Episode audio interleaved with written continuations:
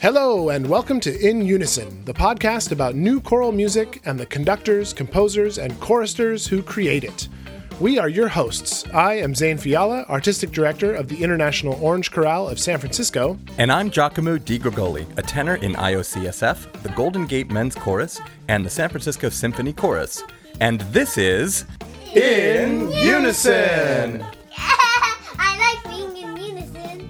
Hey, everybody. We just wanted to take a moment and say a big thank you to the folks who are helping support the creation of this podcast.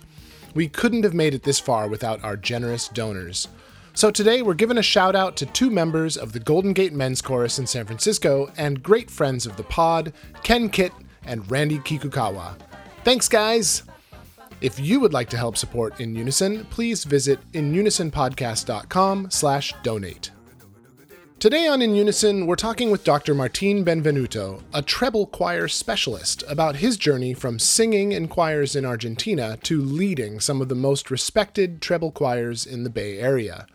We will also chat about his new treble choir called 21V, which is inclusive of voices of all genders.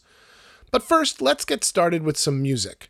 Here's Martine directing the Peninsula Women's Chorus at the 2016 ACDA Western Division Conference in a performance of Levente Gyöngyösi's Gloria Caioniensis.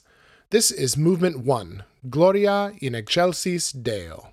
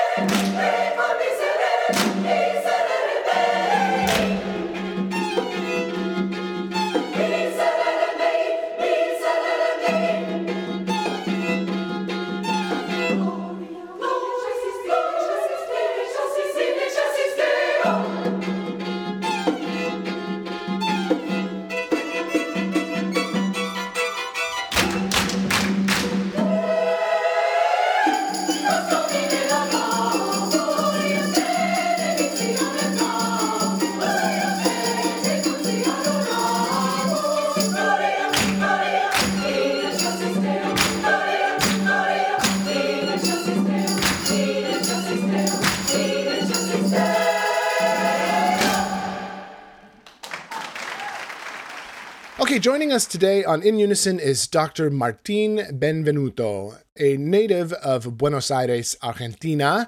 Martin has served as artistic director of the Peninsula Women's Chorus, Women Sing, and the Contra Costa Children's Chorus.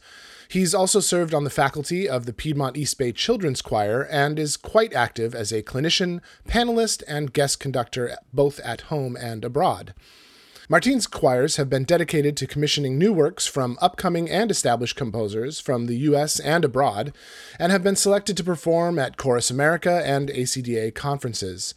His choirs have also earned honors and high marks in international compositions in Argentina, South Africa, Canada, Hungary, and Spain, including the Peninsula Women's Chorus's winning of the American Prize in Choral Performance in 2015, and Women Sing taking home the Chorus America ASCAP Alice Parker Award in 2010. Martin is also the founder and artistic director of 21V, a professional ensemble of soprano and alto voices of all gender identities, with a focus on music of the 21st century of the Americas. And we will definitely talk more about that a little later. Martin holds a DMA in choral conducting from Boston University, where he studied with Anne Howard Jones and the late Robert Shaw. He earned his master's from Westminster Choir College, and his undergrad degrees in choral conducting and composition are from the Universidad Católica Argentina. Martin, thanks so much for joining us today. We're very excited to chat with you. I hope I didn't butcher the pronunciation of the school in Argentina.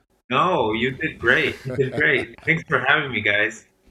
Welcome, Martina. It is wonderful to see you again. Um, I have had the great pleasure of actually having worked with you, um, I believe, as a clinician through the Golden Gate Men's Chorus, and so it's nice to reconnect today.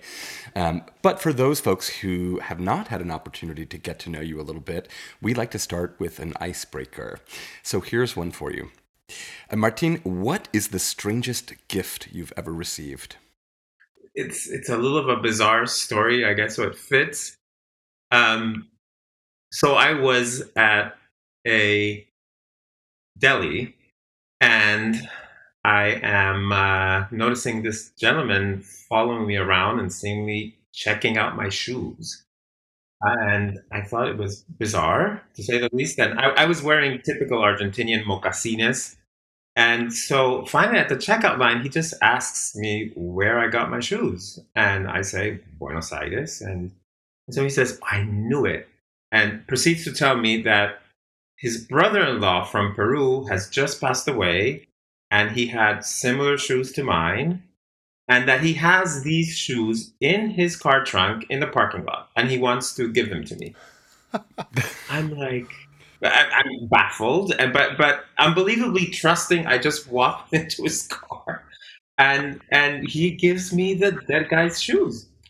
Uh, and then, you know, I had the trepidation follow after, you know, having them in my trunk. I just, I, you know, choirs have resources, right? So I remember my choir's partner who worked at SFO Airport Security. I ended up passing the shoes off to her so she could screen them. She put them through security. They passed inspection. So yeah, so I still wear them today on special occasions. That's fantastic. The first half of that story sounds like uh, like a Hemingway short story or something. Dead Man Shoes. I know. The second half suddenly twists into like I don't know, like what's the guy's name? One of those spy movies or something. I don't know why it is, but I I do I am approached by people with with weird propositions sometimes. So I just I guess that's why I was uh, trusting and not feeling that this was um, anything you know um, to be afraid of. But anyway, they're nice shoes, actually. actually, and they, they are no. I mean, handmade shoes are, are quite a thing in Buenos Aires, aren't they? I mean, like I feel like lots of folks get those mocasines. Well, I'm going to add that to my uh, to my Christmas list. So that's that's a fantastic yeah, right, list. Exactly. Martine, uh, to let folks know a little bit more about you, we'd love to talk a little bit uh, about your background. Um, and as Zane mentioned, you are from Argentina. And uh, I think one of the things that would be interesting to know is what first inspired you to pursue choral music? Yeah, I think my first inspiration was my choir teacher at elementary school, uh, like many of us, right? Um, her name was Julia Gargano, and um, uh, my school was not co ed. uh, at that time, and so the boys' school had a less than satisfactory choir, and the girls' school had a fantastic choir, and they had sung on national public radio, and they were just I thought they were amazing, and and they were conducted by Julia, and we used to have some joint assemblies once in a while, the boys' school and the girls' school, and uh, and um, at this one joint assembly at the start of the fifth grade, I um, they made an announcement that Julia was going to be coming to the boys' school to conduct the boys' chorus, and I was a pretty shy and quiet and very well behaved kid, and I literally jumped off my chair. I was so. um, and and the rest is history. She really became a mentor and um, and uh, actually in 2005 when I took Women Sing on tour to Argentina, she was in attendance. Oh. Her concert at Teatro Colón, and uh, yeah, she was fantastic. She had perfect pitch, had had like this sort of bright and and and exact um, sense of pitch, and uh, yeah, she was just a, a fantastic pianist as well, and it, an all round wonderful musician. And uh, I think that's where um, I mean, I was already musically inclined. I had already started to study violin and a little bit of piano, but the, the singing thing and the choir thing came from her. So, what kind of music is a choir of fifth graders in Argentina singing? You know what? Um, spirituals. That's Spirituals. is, is, isn't that amazing? We I had my first solo in elementary school was Swing Low Sweet Chariot. Um, and uh, we did quite a bit of spirituals. Um, and and this is a bilingual school, uh, so um, it's it's called St Andrew's Scots School. It still exists today, and so um, founded by Scottish immigrants. And so we we did University of Cambridge examinations and all that stuff. So um, the the the I I guess the the literature that we sang was broad but very Anglo driven in a way, you know. So um, yeah, that I, I I think that's the most we did. But though we did, you know, we did like I also sang in this small trio of um, the Knaben from Magic Flute, but in Spanish, a Spanish version. That's fantastic. Are there other are there differences in style between U.S. and Argentinian choral singing? Yes, I would say so. Um, I, I would say I, I would say that years ago, my impression was that Argentinian choral singing was tended to be more visceral and sort of raw, um, which it can have its positive aspects. You know, it, it's it's communicative for sure, and and the less positive aspects being that it you know the loud singing can very easily become shouty. Um, that's that's fairly typical. Um, and but Argentinians appreciate uh, both conductors and singers appreciate um, the discipline of American choral singing. You know, the, the intonation and the overall precision, and, but at the same time, find it sometimes a little less engaging, a little more detached. Um, but I would say that that's I don't know, maybe 25 years ago when I came to the U.S. Um, that's that was the case. I I feel that now. Um, those differences are less pronounced. There's overlap all over the place, but I wonder. You know, now I'm, I've been in the U.S. for so long that it's hard for me to have a you know uh, a discerning ear as to what um, what the real differences are. But but when I first came, that was very telling. You know. Let's hear a little bit of how Martin puts that precision into practice with his own groups. Here is the Kyrie movement of Ramona Luengen's Missa Brevis, performed by the Peninsula Women's Chorus on the album Carols and Lullabies.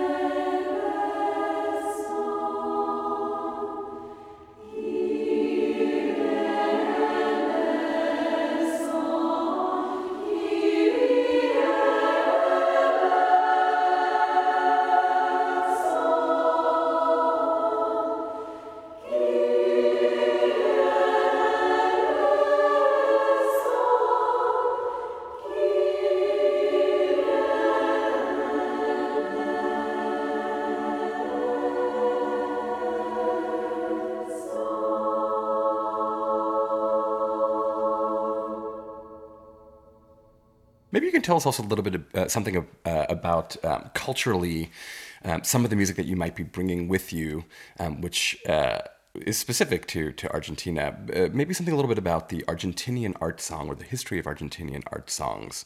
Are, is that some of the music that you would bring into your repertoire uh, these days as well?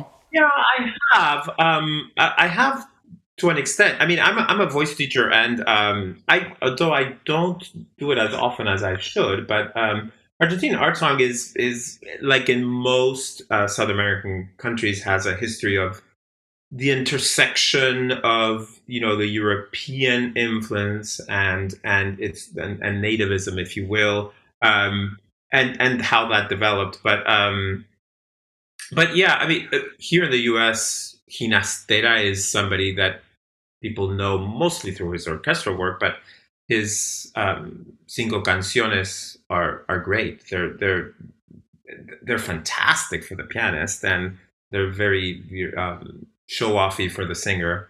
Um, but but the, the the the where I go with art song is Guastavino, Carlos Guastavino, and he was a a more uh, conservative, uh, lyrical um, uh, composer, and his song cycles are just beautiful. And so we we call him. I don't know who dubbed him so, but um, we he has been called the Schubert of the Pampas, uh, the Schubert of the Plains. You know, and um, and I've programmed actually, you know, a couple of his songs. There there's actually. Uh, a former student of his who lives in Germany who's arranged uh, a whole bunch of S. I, I found this out like 10 years ago. He has arrangements for SSAA chorus of his many of his uh, art songs, uh, and they were approved by Guastavino himself. So, which was a you know a treasure. I, I'm never very fond of these arrangements of art songs per se, but these are you know had Guastavino's stamp of approval. So I programmed some of those as well. Yeah. Well, Martin, you bring a ton of uh, your your your professional and cultural backgrounds are just an absolute uh, force of the choral arts here in the Bay Area. I mean, you've brought quite a bit of this experience uh, here. Tell us a little bit about um, some of your history in, in here in the Bay Area. Who are some of the organizations that you've worked with and collaborated in the Bay? Well, um, I've conducted both Women Sing and the Peninsula Women's Chorus for over 15 years. And I also worked with the Piedmont East Bay Children's Choir and the Contra Costa Children's Chorus. So all, all of this is in the in the treble chorus realm. So um, backtracking to Julia Gargano, I think that that's kind of where my um, treble chorus love started, if you will.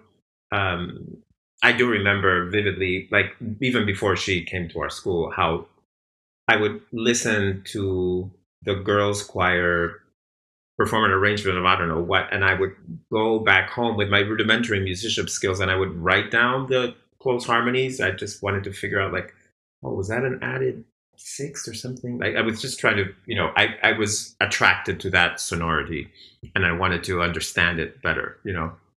So from a very young age, the the soprano and alto, the treble choir sound was something that yeah. just drew you in. Yeah, yeah. I don't think I can say that for myself. I that about treble choirs or about uh, you know TTBB or anything. I just like the choral sound of overall. What about you, Giacomo? Did you do you feel drawn to one sound or the other when you were younger? I do. It's interesting. Historically, I have always sung in TTBB. I mean, until I came to San, Francisco, even actually when I came to San Francisco with the GGMC, it was only uh, afterwards that I branched out and thought, you know, I, I ought to try some some different things. Like uh, it's when I joined IOC for the SATB experience, and then the symphony after that that I kind of got exposed to that. Um, but it's interesting. I mean, it sort of leads me into a, a thought about the overall choral arts scene in the Bay Area. I mean there's a you know we've got quite a smattering of different organizations. Martine how would you define the overall choral arts scene in the bay area? I mean, do you think it's healthy thriving? Are there things that are missing or things that you like? I i call it adventurous. I i think it's um it's open to new ideas and open to new people. And um i think that there's a nice for me coming from boston maybe you know sometimes you sort of you define a scene by contrast with the scene you came from. It, for me, Boston was I was still in school, so I was not really, you know, inserted in the professional scene. But um, but what I liked about the Bay Area immediately was that combination of serious music making and that I don't know that je ne sais quoi of California laid back. And that's you know where there's there's an informality within the formality of of the music making that was appealing to me. You know, um, I was very sort of academic and intellectual, yet I'm also from Argentina, where we have all this sort of warmth, you know, and and and this extra hugging and kissing. You know? so I, I think that that and and and sort of more informal approach to things that. So I I think that's one of the reasons that the Bay Area in general, and particularly the choral art scenes here, felt felt like a fit in the realm of this will probably lead us into a conversation about 21V, which is great. Um, in the realm of of treble choirs, what what is it that's that's great that we should hold on to, and then what's uh, what's new and exciting? What's missing? What are we? And this is going to lead into 21V. What are we looking to add to the conversation by adding a new uh, treble voice chorus? Yeah, I I just think that that um, well, for one, with with the amount of uh, high quality treble choirs that there are in the Bay Area is one of the things that I think is that we um, choral practitioners have could do more work on is just tr- trying to really think about how we're going to continue to build audiences. So this choral arts ecosystem can continue to grow. There's so many people saying so many things about about this art form that um, we need to continue to cultivate that. And uh, yeah, I mean, uh, for me, the 21V, that the, starting a new group now felt, um, felt the time seemed ripe, and um, and the pandemics allowed me to devote time, energy, and and and, and really to really craft and articulate and refine the ideas behind what this would be. Um, and um, one of the things uh, that I feel gender inclusivity is sort of one of the core values of 21V. And I've always sort of uh, thought about what, what would what would that sound be? What would that treble sound be where where we bring in countertenors and we have you know trans women and we have cis women and we have you know so we have that sort of full spectrum of human experience and how does that reveal itself in the treble or sound which was has been very you know gender oriented either with voice choirs or you know with adult women's choirs etc so um yeah that was uh and i and i have to say that i'm uh many times i'm when i'm called on to do clinician work, I'm called on because because of my seemingly uh, good skills at, at creating a, a, unified sound and and whatnot. So I'm sort of like asking for trouble with this group in, in, in trying to bring so many different colors together, but that's actually a challenge that excites me. Uh, so yeah, I I wonder. I'm wondering, is there do you find that there's like a difference in the sound of one treble choir to another treble choir to another? Because, you know, when it comes to like an SATB group, uh, obviously the size of the group makes a difference to the sound, but then you can cultivate a richer or a leaner sound depending on what you want as a director. Would you say that there's a lot of uh, variation in the color spectrum and the and the sound spectrum of a treble voice choir? I would think so. Yes. Um, and what makes it different? What influences it? How would you influence the sound of a treble choir to make it more to your liking or to make it different or whatever? Mm-hmm.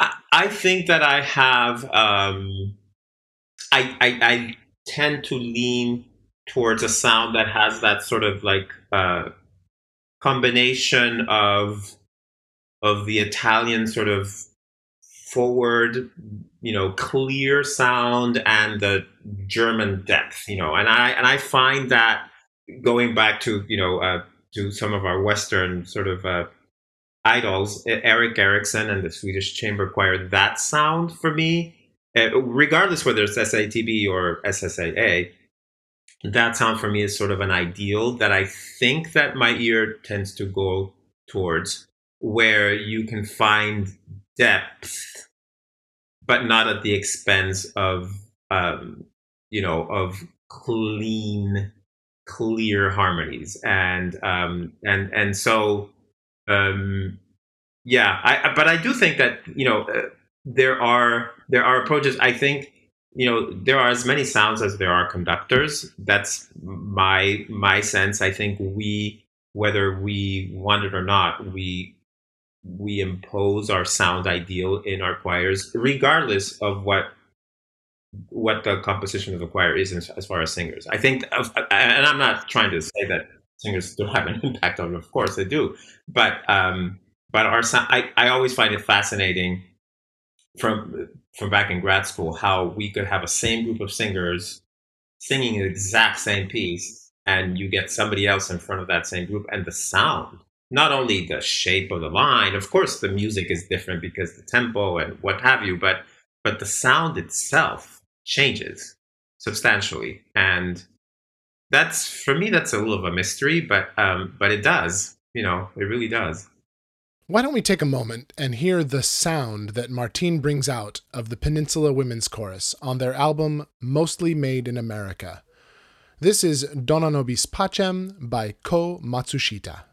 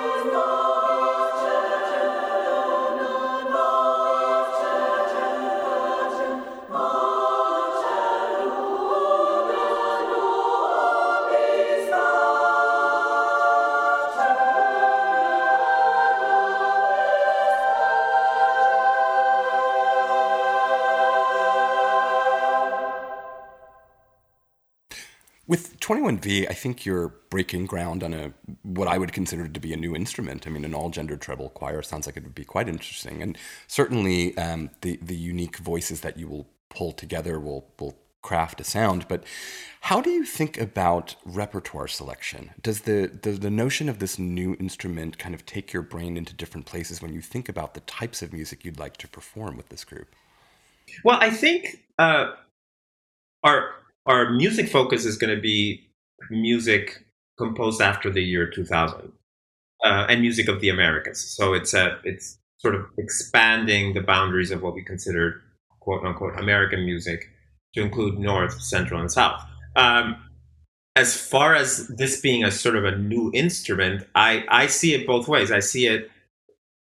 Hopefully, this will inspire composers to think of the treble um, instrument uh, in different ways uh, and and explore different colors and and and maybe maybe our you know our vocal range for that treble choir is not as as limited as we see it now. And at the same time i see that i see 21v as a sort of a, as a new instrument for music that's already been written with some other more traditional treble choir in mind. So it's both you know um, it's like I don't know. I mean, this is an extreme example, but like I remember hearing like uh, Purcell's Dido, uh, uh, accompanied by an orchestra of saxophones.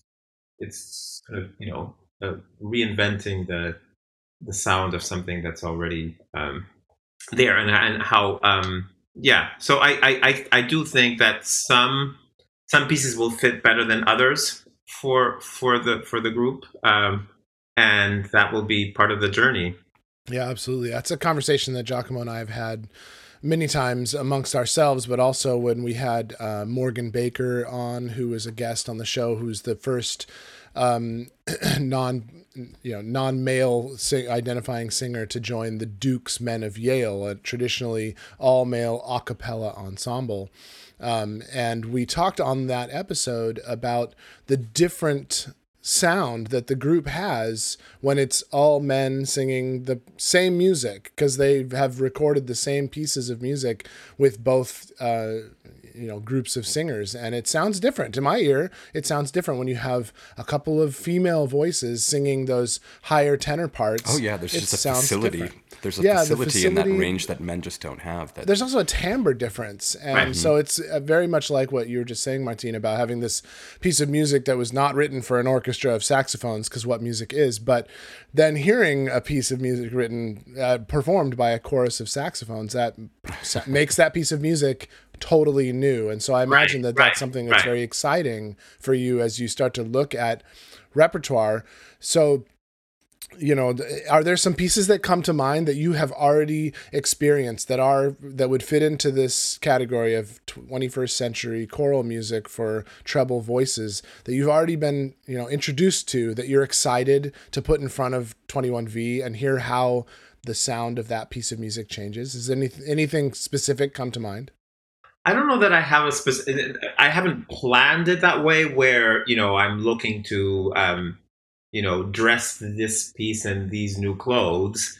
Um, I've, I guess I've thought of it more from a theme uh, perspective, you know, and and what how it's going to connect to our um, to our tagline, which is a catalyst for change, and and just try to challenge, you know. Uh, boundaries in general but but i yeah i mean i i can but i can think of pieces that i have done before that i would be interested to see how they would sound with this you know uh with this new instrument if you will Martin, what's uh, what's most important for you right now as you think about the formation of this group? I mean, what are you most excited about? Yeah, I, I well, I think this what we were talking about the the innovation of the treble choral sound itself, um, where treble is defined by by range and not by by gender.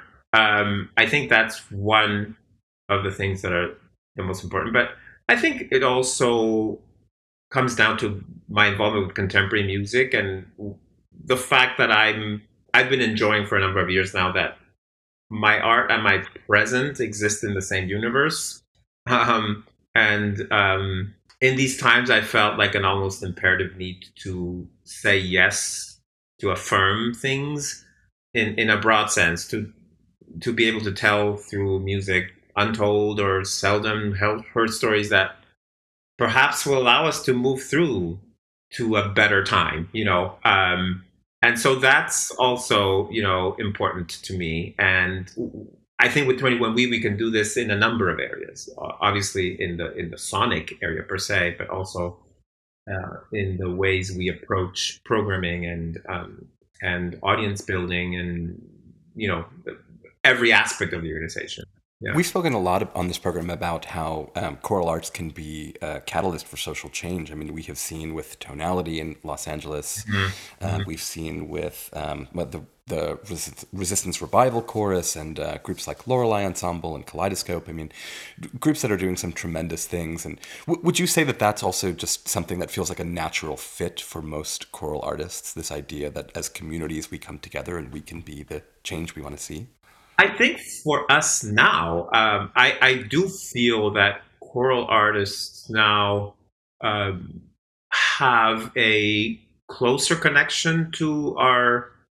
We we are reflecting more what's happening to us, um, and maybe that has to do with the fact that we are in general programming more contemporary music, living composers, and commissioning more work. I feel that that's part of the equation, but also what's happening, you know, in, in, in the world as a whole, I think is influencing that. Um, I, I look back, you know, to some, some of the, you know, post 9-11 times and, and think about where we were in the choral art form there. And I just don't, I mean, I'm sure there, there were, but, um, and maybe history will tell the story in a different way, but I didn't feel that as important a turning point that was that the choral the choral art reflected that as much as it has it's reflecting now for example our issues of racial justice and, and you know gender inequality and, and and what have you so I, I feel that there is a particular moment in time now that is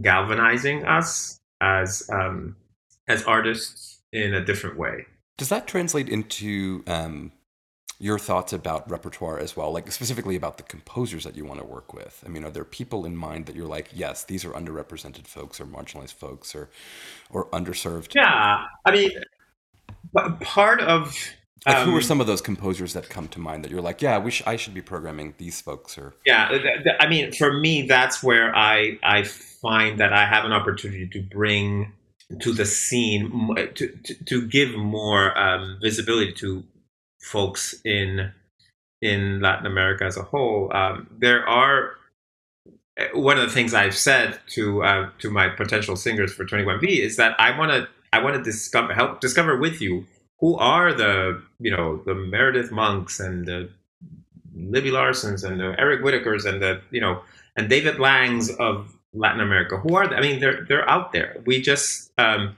in some countries the conditions for you know for art flourishing and choral art, choral music flourishing are maybe very different than they are from ours, but um, there there is I think a universal capturing of the moment that the world is living, and that's that's something that interests me. And and I, and I have you know one of the one of the projects that I undertook during the pandemic was collecting you know really having a repository of and and starting to curate you know a list of people that I feel um, need to be heard, or would be you know would be fascinating for us to know what um, what they have to say. Well, I'm excited to hear who they are, so I will definitely be at your first concerts, and uh, maybe you'll toss us a name or two that we can play on the program. So yeah, yeah, yeah. I'm just I, am I'm, I'm debating as to whether I should do it right now because I feel like well, you know, no, no, no, it, it, it take the moment. So and so, we'll, then layer you know. So and so, and anyway, but um, yes, um, but but it is, but it is, uh, but it is also a discovery for me. You know, I um I realized that I, you know, although being from that part of the world, I have gaps. I have huge gaps, and I'm. If it weren't for the pandemic, I think I would have embarked on a on a three month, six month tour and just like just make stops. You know, just go through the whole continent and just you know figure out what I needed to figure out, and and rather than trying to do it online via Zoom. You know, um, well, I mean, thank goodness for for social media and things such as that to I keep know. us connected to people. Because when you and I spoke on the phone a month ago or something uh, to talk about 21V and things, uh, you mentioned a, a, group on Facebook called Compositores Corales Argentinos, yeah. XXI. I'm not sure what that that part of it stands for, but um, you mentioned that as a, a place where all of these composers are a member of this group and they're all Argentinian composers. And I actually reached out to them and asked for to be get to be put in touch with some of these composers to talk to for this podcast and specifically. Oh, cool. Um, and they wrote back really fast and sent me a list of their current members and it's something like 15 different composers and so I've gotten contact information so we're going to be reaching out to several Great. composers there's some really um, interesting voices in that group yeah yeah, and so some of them, I'm wondering if you might say just a little bit about um, the music of some of these folks. Uh, maybe like Edgar Moya Godoy. Do you know this composer? Edgar Moya Godoy, yeah, he's from Cordoba. He's from the central part of Argentina, and uh, he's he's a really interesting guy. And he's actually one of the ones that started this group, I believe. Um, and uh, he his his music is very ethereal a, lot of um, there's a I think there is a I don't know, saying if you would agree with this, but but but there is a movement, I would say, in contemporary music here in the U.S. away from the sacred and trying to explore more secular themes. I, you know, these generalizations are always a little risky, but but I'll I'll just go there. Whereas in in in not surprisingly in Argentina, there is sort of a revisiting of the sacred because of, of, of our Catholic background and whatnot. But I think that Edgar does does does a really nice job of um, setting, you know, old texts in a novel way. Um, oh yeah, and um, so that I, I and as as a counterpoint to the more secular sort of um, direction in North America, I think there might be more uh, outlooks on the sacred down south that might, you know, balance things out. Yeah, we just had a conversation with uh, Dale Trumbore, a mm-hmm. composer from Southern in, that's located in Southern yeah, California. Yeah, I've worked with Dale before. Yeah, yeah, she's amazing. But we had a whole conversation about this idea of of bringing the sacred into her music, but not via sacred texts or the ways that she gets around using specific, specifically sacred texts, but still having a element of spirituality and and sacredness to um, her compositions. And it was really interesting to hear her talk about about that. Yeah, she she she wrote a piece for us for for Women's Thing actually for our one for our anniversary where she she took a Hildegard from Bingen text and she via I don't know if she told you about this, but via what she, what the technique is called erasure poetry. Yes, she did. So yeah, so so she removed the sort of the the more charged, you know, religious language, if you will, and kept the essence of the of, of a more sort of universal um, aspect of it and came up with her own poem and that was what she set to music. So i thought i thought that was really cool. Um, but again it's it's a little bit of like this direction of where like we're not wanting to fall into the sacred only you know realm because it's been done so much or or we're more interested in in the secularity of things or whatnot. Whereas in in and particularly in argentina where i'm more familiar with things that i i feel that there is still like a a, a um a devotion to that and, and an interest in in readings of those sacred texts. Well, Martin, in our in our closing moments now, um, we wanted to ask you a little bit about uh, where we can find you online and where can we learn more about Twenty One V. Yeah, so we're um, we have a landing page on Mailchimp right now. We we're not we're in the process of building a website, but right now you can really find us on Facebook and Instagram at Twenty One V Choir and and that links to our Mailchimp. And you yourself are at martinbenvenuto.com is my my my my website. Yeah. Well, this has been fascinating for me. I, I love learning about aspects of choral music that I don't know enough about, and treble choirs is definitely one of them. I, I can say I have I have never I've only once conducted a treble choir, and it was actually just the sopranos and altos from IOC. So it's been great to to hear you know your perspective and um, I really look forward to seeing what 21V does and how it reshapes the choral scene in the Bay Area because I'm sure that it will. It's a it's going to be a new sound and. Um, I, I, think that bringing, shining the light on new composers is something that we all feel strongly about. I know I yeah. do. That's the mission Absolutely. of IOCSF, and uh, Giacomo and I have talked about other ways that we're going to try to do that through this podcast, and so we're we're glad to have made the connection with you, Martine, and to have you on and chat about this, and and maybe we'll have a whole episode featuring treble voice choir, uh, you know, talk with That'd be fun. repertoire and, and new repertoire and feature some new composers. Or maybe we'll have a whole episode where we just talk about Argentinian choral music and, and get into that on the deep. We'll see.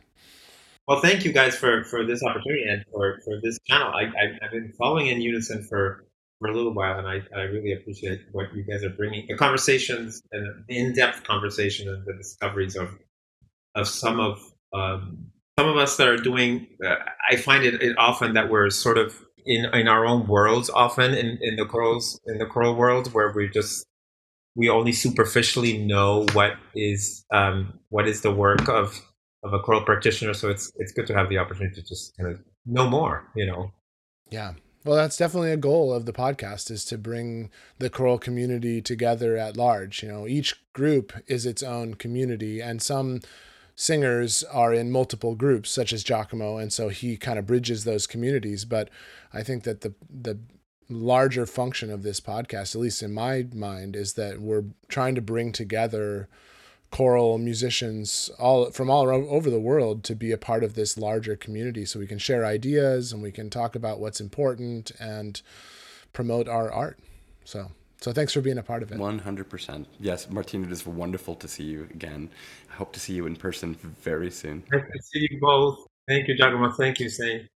Let's finish off today's episode with the opening track off the Peninsula Women's Chorus's most recent album, Women Making Waves. Here is Martine conducting Rise Up by Jake Runestad.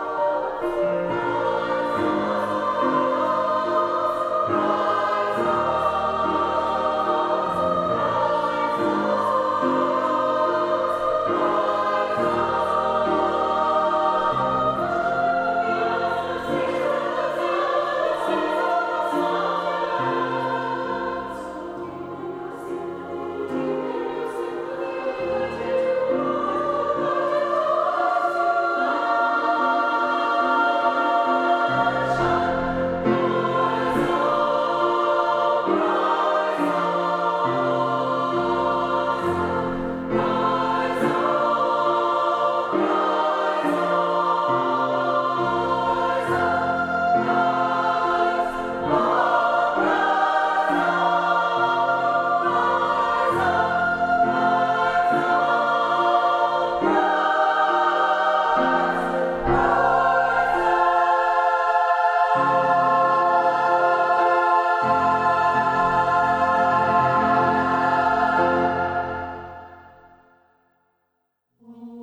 Thanks for listening to this week's episode of the In Unison podcast.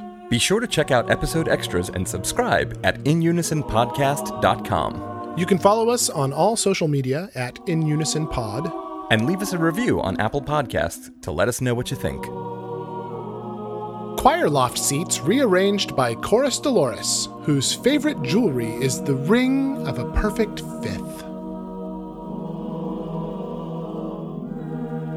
In Unison is produced and recorded by Mission Orange Studios. Our transcripts have been diligently edited by IOCSF member and friend of the pod, Fausto Daus.